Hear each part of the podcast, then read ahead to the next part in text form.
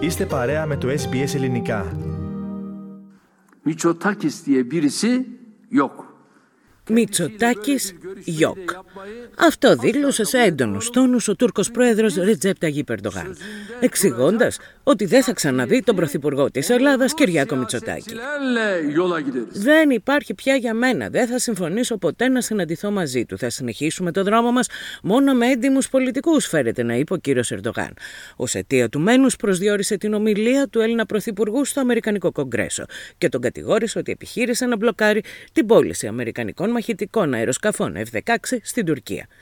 Μιλήσαμε μαζί στη συνάντηση, συμφωνήσαμε ότι δεν πρέπει να φέρουμε τρίτες χώρες ανάμεσά μας. Α σκεφτεί ο κύριος Μητσοτάκης στο μέλλον. Εμείς είμαστε αυτάρκης. Βρισκόμαστε αντιμέτωποι με μια Ελλάδα που προτείνει στη ΣΥΠΑ να μην δώσουν τα F-16 στην Τουρκία. Μετά από αυτό δεν υπάρχει κανένας με το όνομα Μητσοτάκης για μένα. Οι ΙΠΑ μάλλον δεν θα ενεργήσουν σύμφωνα με τα λεγόμενα της Ελλάδας, είπε ο Τούρκος πρόεδρος. Δεν θα μπούμε σε αντιπαράθεση δηλώσεων με την ηγεσία της Τουρκίας. Η πολιτική μας είναι πολιτική αρχών, απάντησε ο κυβερνητικός εκπρόσωπος Γιάννης Οικονόμου. Ο οποίος μάλιστα εκτίμησε πως η Τουρκία μάλλον αντιδρά στον όλο ένα και πιο αναβαθμισμένο ρόλο της Ελλάδας στη διεθνή πολιτική σκηνή. Οι σπασμωδικές αντιδράσεις φανερώνουν σε πολύ μεγάλο βαθμό την ενόχληση της Τουρκίας για τη γενικότερη αναβάθμιση της χώρας μας. Τις εξαιρετικές ελληνοαμερικανικές σχέσεις επιβεβαίωσαν και στην Αθήνα ο νέος Αμερικανός πρέσβης George Τσούνης, τον οποίο υποδέχτηκε εκ μέρους του Ελληνικού Κοινοβουλίου ο Κώστας Τασούλας. Θα κληθείτε να βελτιώσετε κάτι το οποίο βρίσκεται ήδη σε εξαιρετικό σημείο, δηλαδή τις διμερείς σχέσεις Ελλάδος και Ηνωμένων Πολιτειών. The Greek example and the US example is more important today uh, than ever in terms of uh, democracy and democratic uh, values.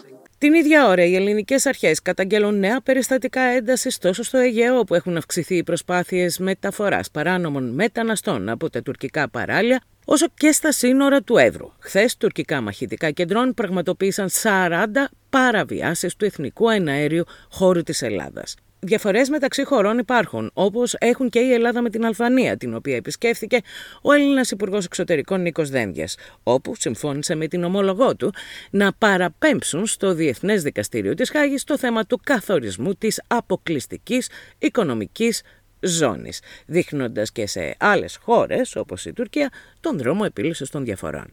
Και οι δύο χώρες επιθυμούμε να λύνουμε τις διαφορές μας ε, στη βάση του διεθνούς δικαίου και ιδιαίτερα του δικαίου της θάλασσας, της UNCLOS. Παράλληλα, νομίζω ότι αυτό στέλνει ένα πολύ σημαντικό μήνυμα προς όλες τις χώρες. Ότι αυτός είναι ο σωστός, ο μοναδικός, ο ενδεδειγμένος τρόπος για να λύνουν οι διαφορές. Τέλος, την αποδέσμευση ποσού ύψους 748 εκατομμύριων ευρώ προς την Ελλάδα από το Eurogroup αποφάσισε η Ευρωπαϊκή Επιτροπή, η οποία τόνισε ότι δεν μπορεί να παρατείνει την ενισχυμένη εποπτεία για την ελληνική οικονομία μετά τη λήξη της στις 20 Αυγούστου 2022.